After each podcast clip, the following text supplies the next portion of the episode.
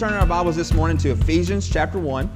Ephesians chapter 1, we'll begin this morning in verse 3. It's where we uh, finished off last week uh, on verse 3, but we'll pick back up. We'll look at uh, verses 3 through 10 this morning.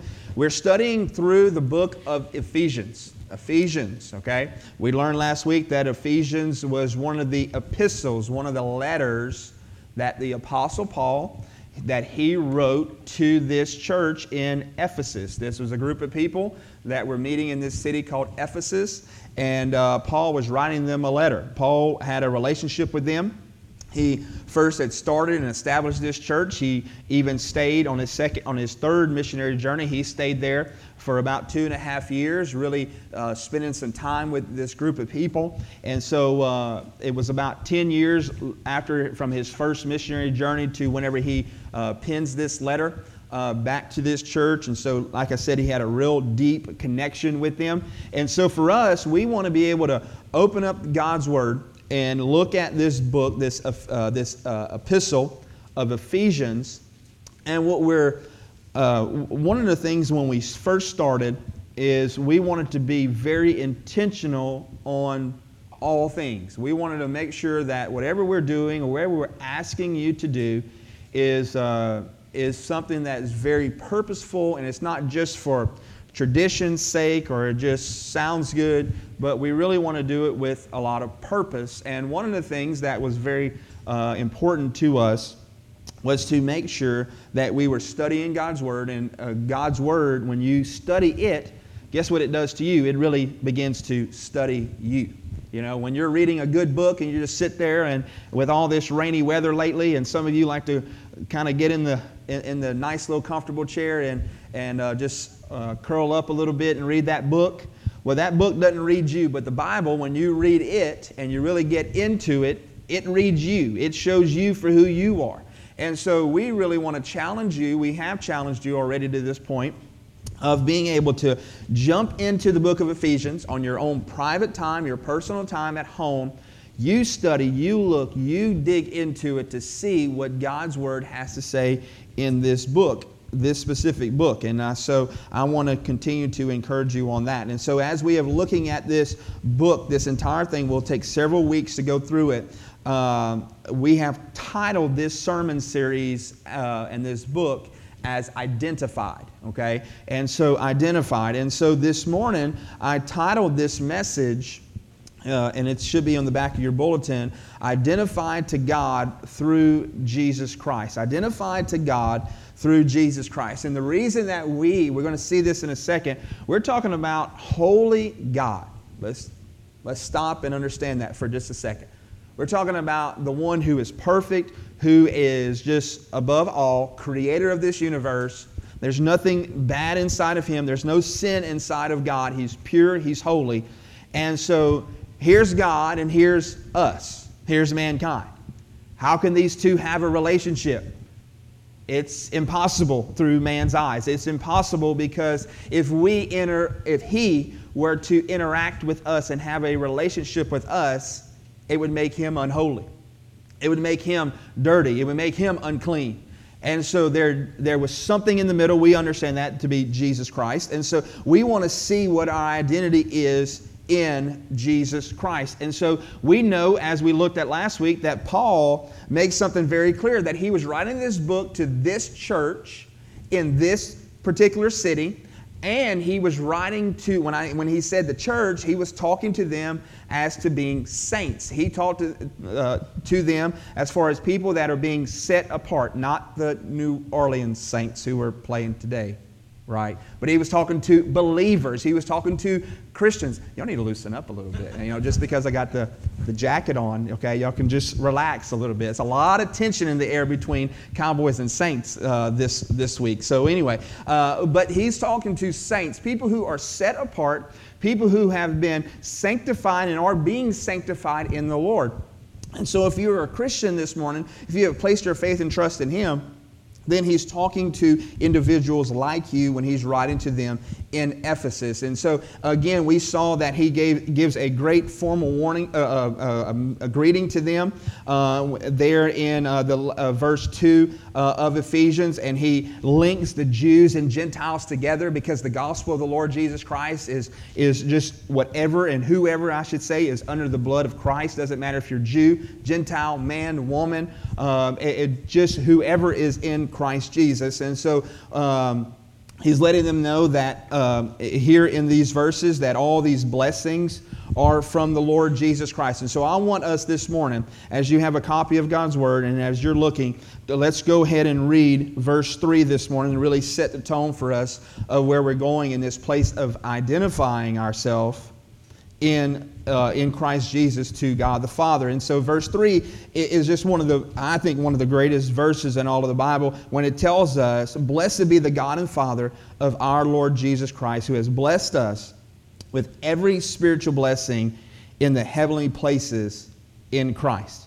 And again, I just go back to that identity, and I go back to that identified uh, and, that, and that message.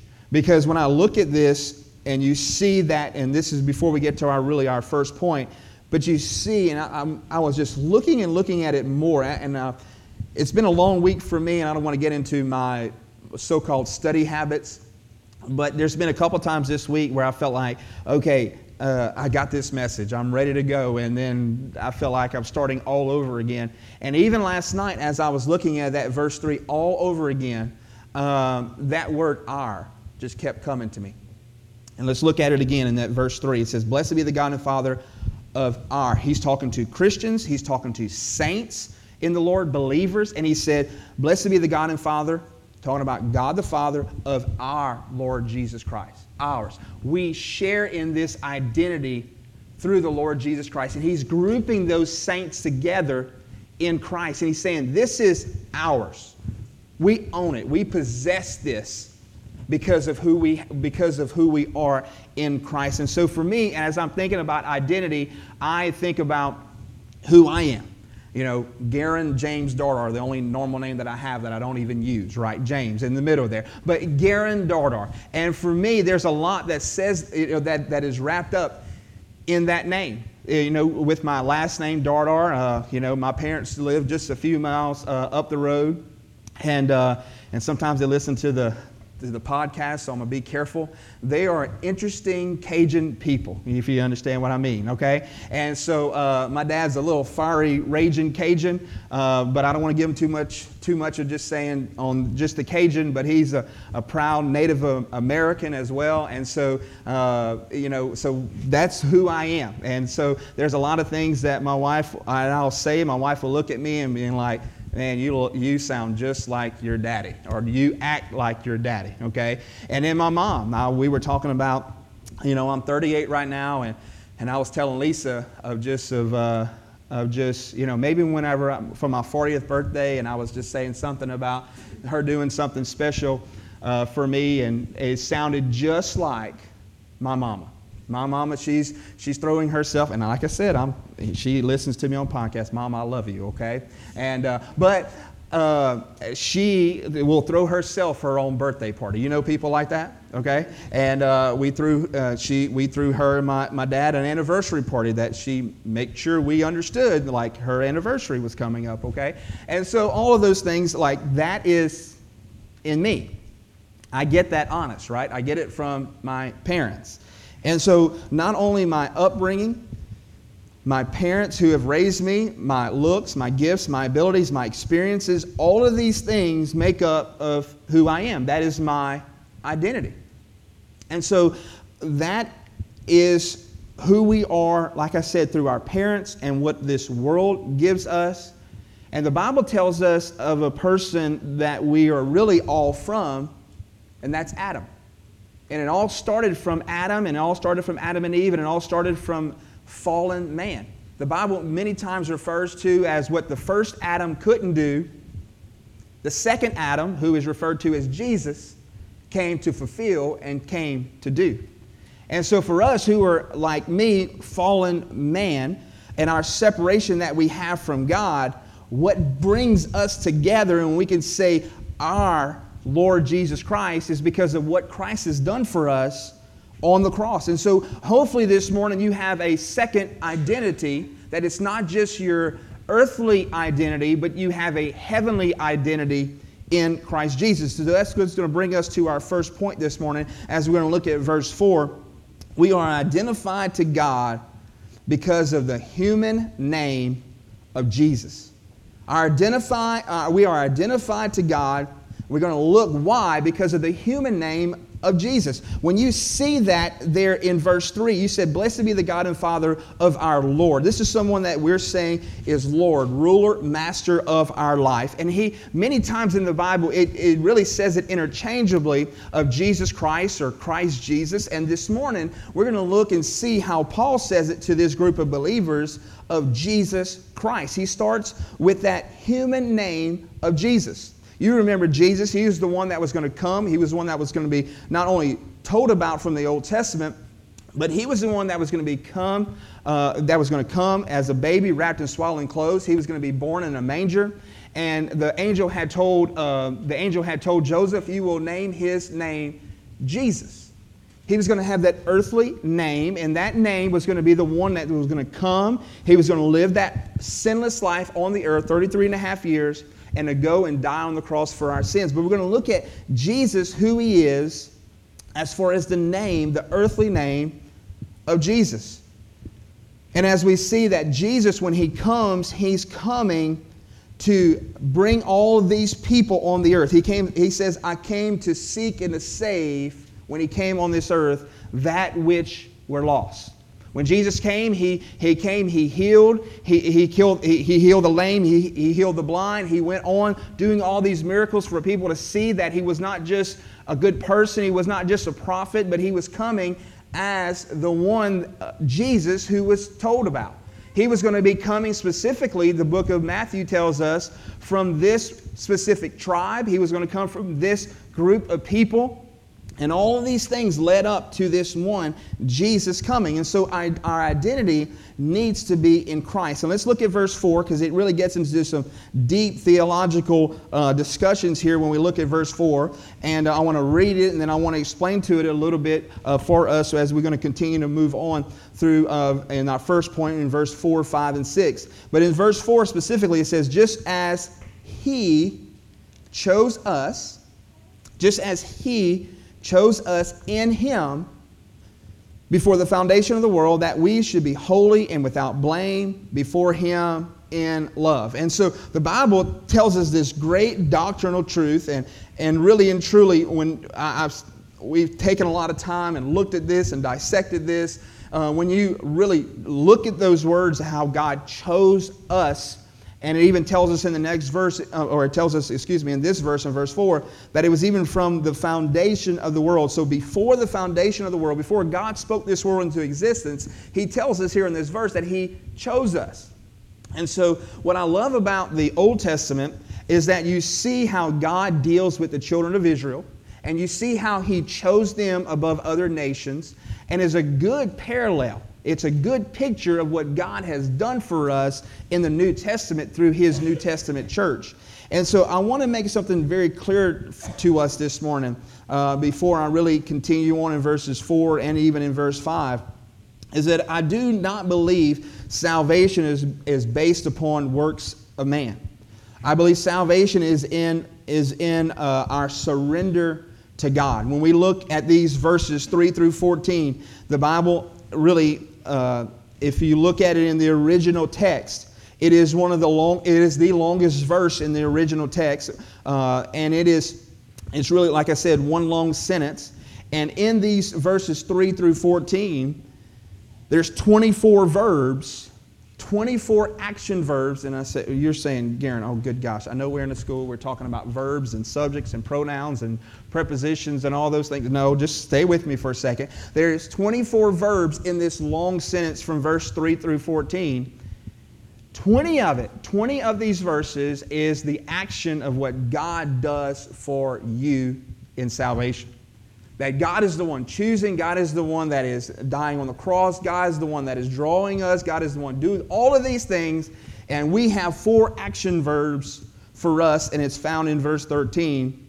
But he says, In him you also trusted, because you have heard from the truth, after you have heard of the truth, uh, the word of truth, the gospel of your salvation, in whom also having believed, you were sealed with the Holy Spirit of promise. And so it tells us in that verse 13, in the, in the acts of our salvation, that we are to listen, that we are to receive, we are to believe, and we are to hope. And that's where it, it shows us as far as what we actually bring to the table as far as salvation. And so he tells us that he chose us. It reminds me of, uh, or it references to me in the Old Testament of Deuteronomy chapter 7. In verses 7 and 8, Jesus, uh, God tells Moses and the children of Israel, it was not because you were special among the other nations that I chose you. He goes, actually, you were few in number compared to the other nations. But he says, I loved you and I called you out. And so he tells them it's not because of them really bringing something to the table, but the love that he had for them.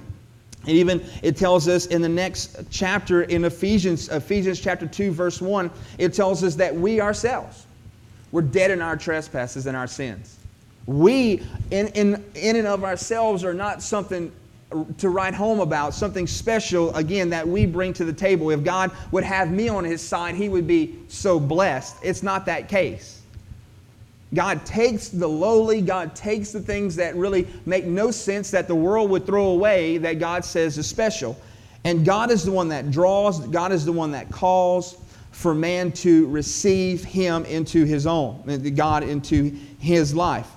And so it also tells us in, in uh, Romans chapter 3, verse 10 and 11. Hopefully, you're writing a, few of these verses down or even go back and look and study. It tells us that there's none righteous. It's talking about man. No, not one. There is none who, uh, who understands. There is none who seeks after God.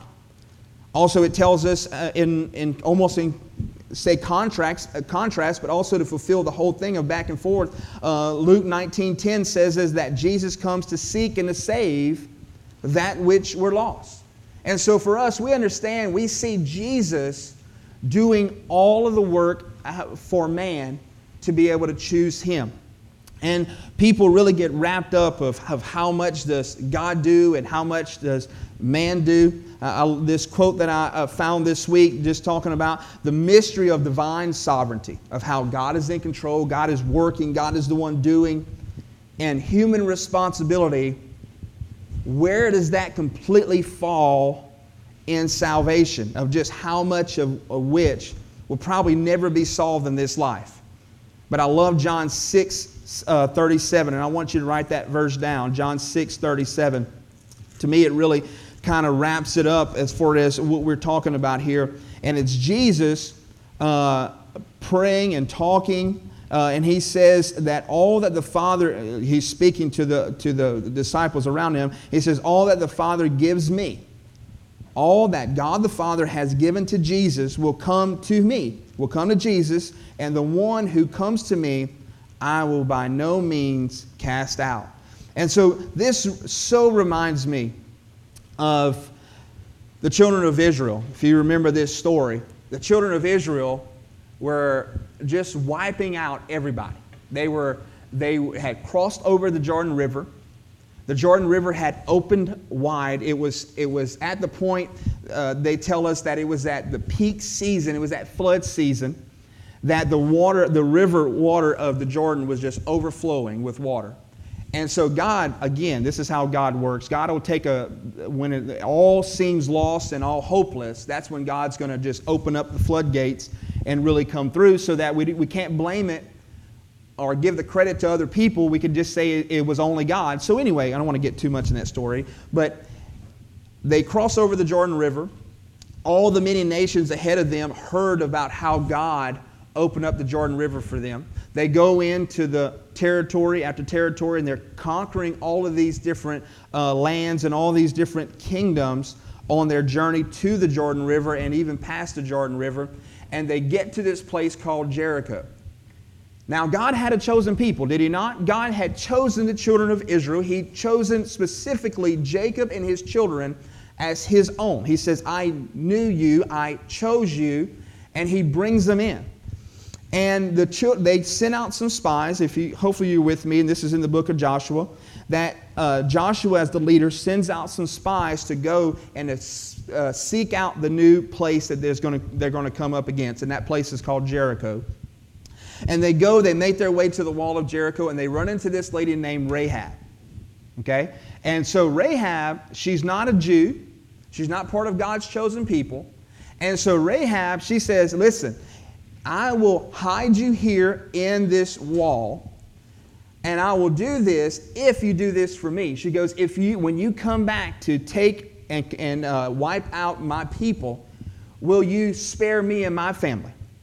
And she goes, I have heard of your God. And she goes, she goes, I have heard of your God, and I want your people to save me. She was displaying her faith in who their God was.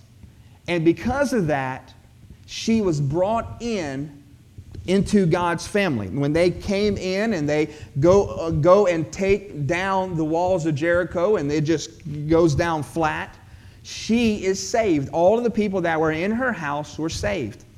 And not only did she just come in and be a lowly little, you would say, a servant in this, in this, uh, in God's chosen people, but this Rahab was, we've kind of heard of a man named David, right? King David, a little nods this morning, yeah, a little bit. Okay, we've heard of King David. Well, this Rahab is in is uh, David's great grandmother. So she's just not placed at a lowly little spot, but God uses her in such a dynamic way that He brings her into the fold, brings her in to God's chosen people, and God gives her a place, a place of, of great prominence as far as being able to be uh, the great grandmother of David, meaning that she's also in the bloodline of our Messiah, the Lord Jesus Christ.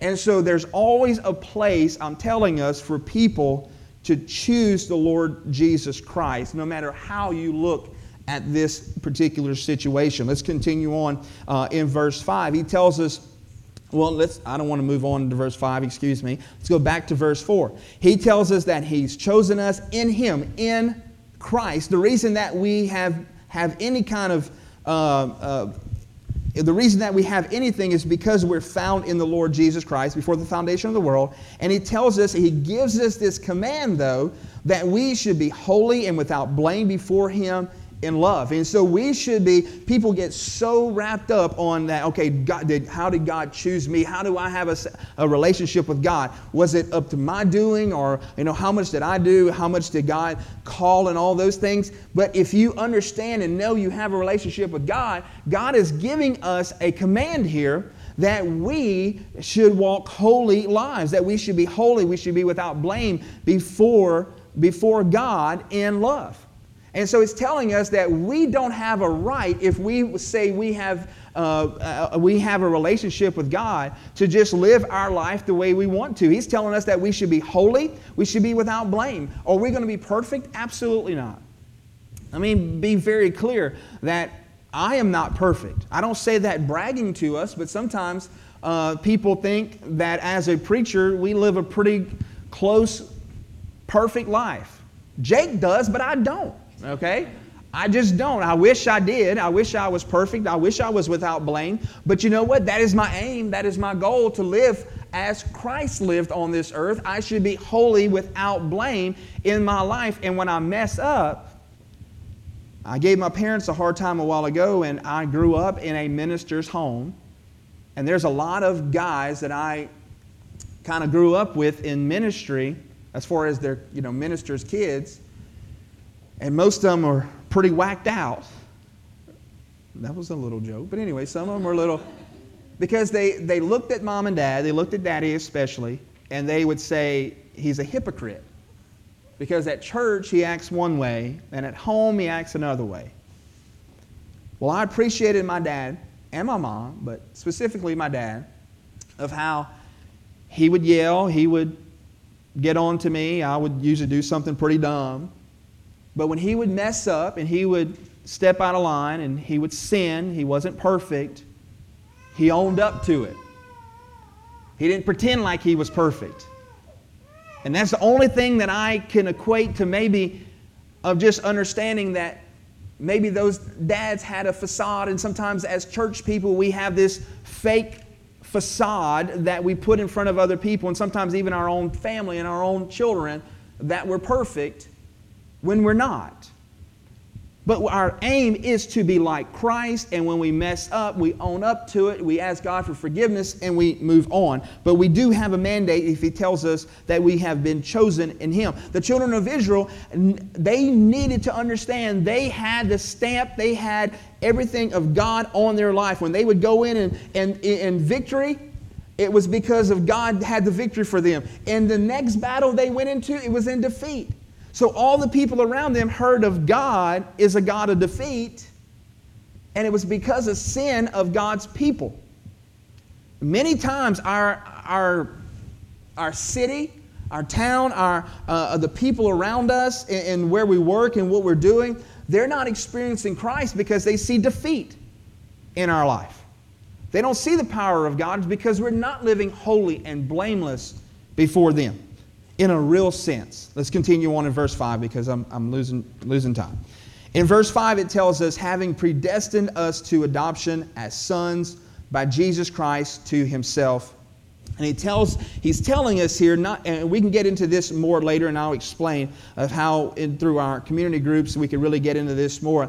But even in that predestined, he's talking about from even before it was, it, it was uh, designated for us to live a certain life even before time. And he's telling us that it was even uh, predestined us to adoption as sons by Jesus Christ to himself according to the good pleasure of his will. And he's saying, here's this place, here's this uh, uh, place that I had you to live out in your life. And he was even before the foundation of the world. It's from the very beginning that I had this box for you to live in as far as in Christ. And so he's showing us a responsibility. Now let's not forget verse 3 as I'm saying this to us. So let's listen quickly. I'm going to get through this, okay? In verse 5, he's telling us that we have the adoption as sons by Jesus Christ to himself. And so, you know, I gave us our earthly reference, and, you know, I shared even last week, I gave my parents a hard time again last week. I'm sorry, mom and dad, again. That I'm just hoping they don't leave me dead. I'm not looking for a great inheritance. Anybody else with me? Okay, Noah? All right. I'm just looking for no debt. I'm looking for, I'm, I'll be, that would be great for me. That's my inheritance, all right? And so uh, here he's telling us, when we're in Christ, that we have the adoption, that we have been brought in. We do have a heavenly inheritance but he's telling us, even going back to verse 3, that we have been blessed with every spiritual blessing in the heavenly places and we don't have to wait for our parents to pass away. We don't have to wait for us as even, a, even as a, er, a young Christian. Maybe it's only been a month that you've been a believer, or you are only been a believer for, let me say, 17 years, because we look at adulthood as 18 years of age or maybe 21 years of age. You don't have to wait until you get to a certain age to experience certain things in Christ. He's telling us that He has poured out every spiritual blessing upon us right now as adopted children of His, but you have those blessings now. And so that is something to write home about. That is something to shout about this morning in verse 5. He's saying that he has done this for us according to what? To, of, uh, to his good pleasure of his will. It's all about him we, we have to understand that. It's all for His praise, it's all for uh, His honor, if, His glory. And listen, if we would just die to our will, that's salvation, first of all, by the way. It's dying to our will of what Garen wants to do, coming to the end of that, and receiving His will for my life. See, in my will, I'm trying to live right. I'm trying to do right. All this work, and I keep falling short, and I keep on wanting to do what I want to do. And he's telling us, and I think that's going to make me happy. But he's telling us if we would allow, we would live in his will that he has. Not only for him, but what he has for us in our life. That is where we could live in praise and honor and glory of the Lord. And that's what he tells us in verse 6 to this, to the praise of the glory of his grace, by which he has made us acceptable, accepted, excuse me, in the beloved. He's telling us, listen, he has, amen, he has brought us in, and we have been accepted in Christ because of Christ, because of what He's done for us, because of this baby wrapped in swaddling clothes coming and living this life and giving us hope, whoever is found in Him, in Christ, He's telling us we are now accepted in Christ. When we are between us, our sinful self, and we look at holy God, He's telling us that we have been accepted in the beloved. And that is a, I mean, that is unbelievable. I was talking to a great preacher. I think he's a great guy. I was talking to him this week, and he was talking to me about politics and sports. And, and, and he's talking about local sports. And I don't think anybody in this room would say that they have just, you know, have that silver spoon, that they just, everything is just working for them.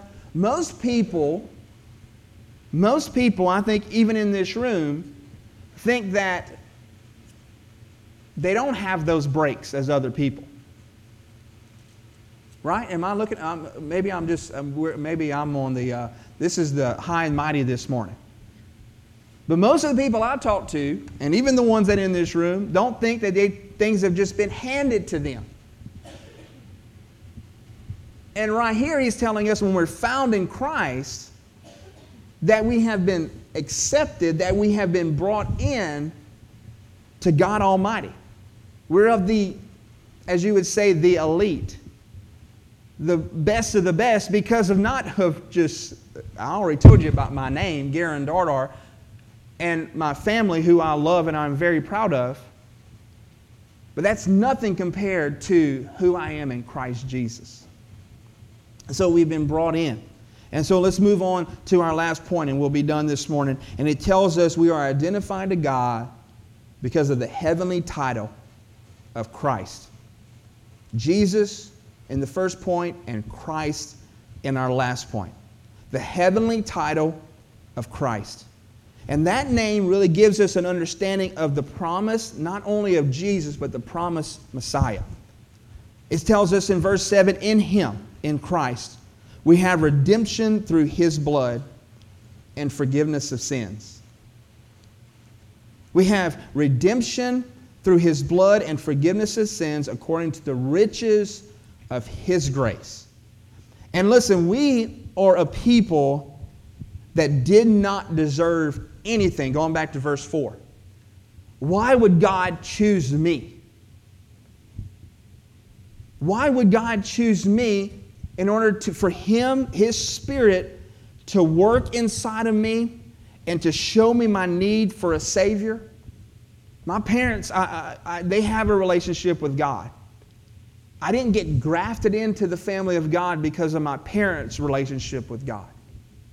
I'm very thankful that my parents showed me and told me, even in a even somewhat of a traditional setting in church, so not to be wrapped up in a in a religious system, but to understand what it was to have a relationship with Christ that was shown to me. God's Spirit was working in me for me to see that, listen, there's nothing good inside of me. And He's telling me here in this verse, in verse 7, that I was a person that was in debt and I had no way out. And He paid a price for me. Jesus did, God did through His Son Jesus Christ for me on the cross. And He was the one that redeemed me.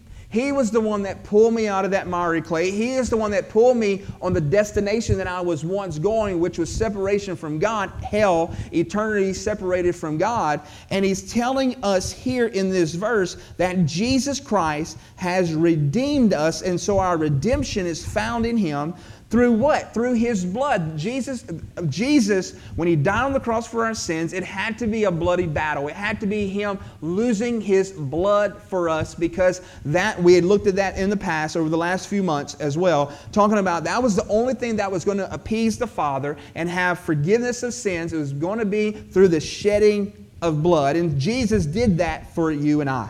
And he says, not only the, uh, he tells us we have redemption through his blood, and he tells us what that is the forgiveness of sins. Knowing that, again, people think preachers, like I said, Jake, that is perfect, right? But then people think on the flip side, well, I've done this, this, this, and this, and my sin is too great. You don't know what I've done. And people just constantly talk about that. They're, they're the worst sinner ever. And, and we always want to one up each other. If we told a story this morning, well, guess what I did whenever I was this age or just a couple years ago? I did this, and boy, I'm telling you, it's like a fishing story, right? And everybody wants to one up the other person. Well, okay, well, I did that, but I did this as well. And to know when we get real honest, look, we're all a bunch of dirty, rotten sinners.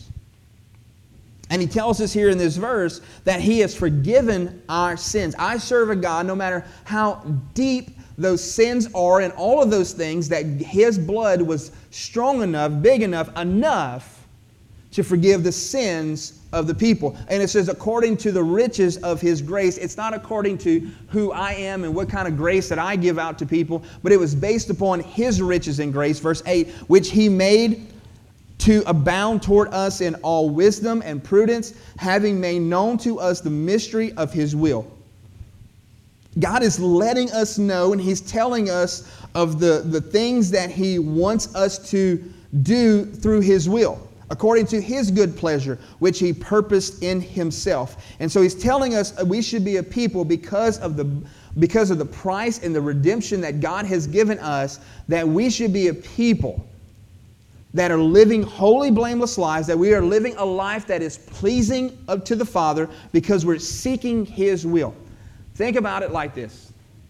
Sometimes we've got to just take a break from Scripture and not, and just kind of, okay, what all we are experiencing here.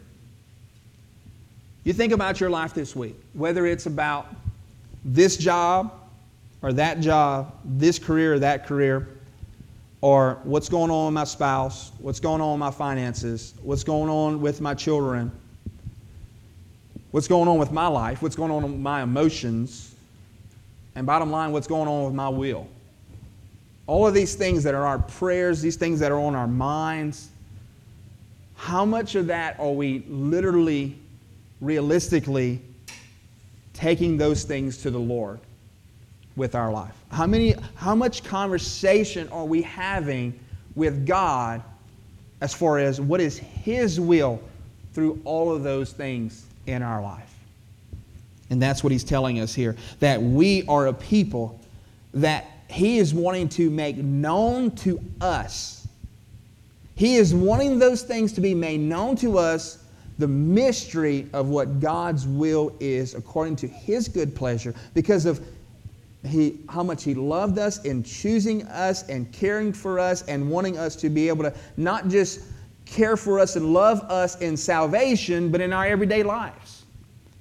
Continuing on in verse 10, and we're done, it says, That in the dispensation of the fullness of the, of the times, He might gather together in one all things in Christ. The Bible tells us very clearly that Everything that has been done has been done through the Lord Jesus Christ, whether it was creation and now salvation. All of these things have been done through Christ. It's for Him and it's through Him. And He's saying that He has done all of these things, and all these things will be fulfilled as God gathers all of these things together it will be done in Christ, both which in heaven and on earth in Him. And so, the last thing that I'm going to say this morning about this message is to understand I said a lot of words. Can we get at least one amen this morning? I pray at some point in time in your life that up to this point that God has spoken to your heart to see for you to reveal and to let you see who you are. Meaning that we fall desperately short of God's glory and who God is. And we desperately need the redemptive work of God to be, it's already been done for us on the cross, but for us to be able to be found in Christ. And when you look at Scripture as a whole, you see a God who makes a way for people to respond to Him. He tells us if we call upon the name of the Lord, that we'll be saved, that we could have a relationship with God. I go back to old Rahab, great grandmother who was a harlot. She said, I've heard of the things of God. And I know that this God is real, and I know that this God is powerful, and I know this God can save. And he goes, she said, I want to be a part of that. Remember me. I want to be a part of that. And she called upon them who knew God so that she could be saved, that she could have a relationship and be under that promise of God. And so for us, I encourage you this morning First and foremost, do you know Him? Are you in Christ? I sure hope so. And if not, today, the Bible tells us, is the day of salvation. But this book, let's not forget, it was written to Christians and it was for Christians. It was for believers, it was for saints. And he's telling us that we should be a people of victory and we should be a redemptive people that are excited and just so thankful of the things of God. What kind of, I say this in, for me, in, in somewhat of a convicting, convicting uh, message, even, like I said, to me. And I hope it even blesses you, and I hope it challenges you. But what kind of life am I showing the people around me of who Christ is? Am I the victory that we see in the walls of Jericho falling down when, hey, the battle is, is, is real, it's right there in front of me, and it's big? But God can tear down those walls. Or do I strut to the other, the other little town after Jericho to Ai, and there's sin in my heart, there's sin in my camp, as the Bible describes it in Ai, and they are defeated? What life am I living as a believer, as a saint, to say that the God inside of me is real and powerful, and that I pray that you would receive him as well. And I so I hope that's a challenge to us this morning looking at this passage of Scripture. Let's pray. Lord God, we love you and we praise you. We thank you so much for who you are. Lord, I pray that we would uh, be able to take this time and respond to the message that we heard this morning. I pray for ones, maybe one or even more this morning that have never trusted you as their Lord and Savior, meaning that they've never committed their life to you, meaning surrendered their life to you this morning. I pray your Spirit would continue to work on them and to really show them for your saving grace, Lord God. And I pray this morning, Lord God, for Christians as well. I pray that we as believers, Lord, would be able to really do the things that you want us to do by looking to you each and every day of our lives and examining of where we're at and, and putting all those things at your feet and putting all of our burdens and our cares upon you, Lord God, because you can handle those things. Not only can you bear them, Lord God, but you can help us through those things to see what you are trying to accomplish in and through our lives. And I pray this morning, Lord God, that we in this time of response would leave different. I pray we would leave this place of worship today, Lord God, in a place of understanding what, what my real mission is in my life. Again, we love you and we praise you. In Jesus' name that we pray. Amen. I'm going to ask you to stand this morning. They're going to lead us in this time of worship and response. But I'm going to ask you to please respond to the Lord this morning. If that means coming and speaking to me and taking me by the hand and just wanting to sit down and pray and talk about salvation or maybe your walk with the Lord, let's do that. Let's respond. If you need take some time and just pray this morning in your seat, or you need to pray with someone else, let's do that this morning. Let's give this time to the Lord.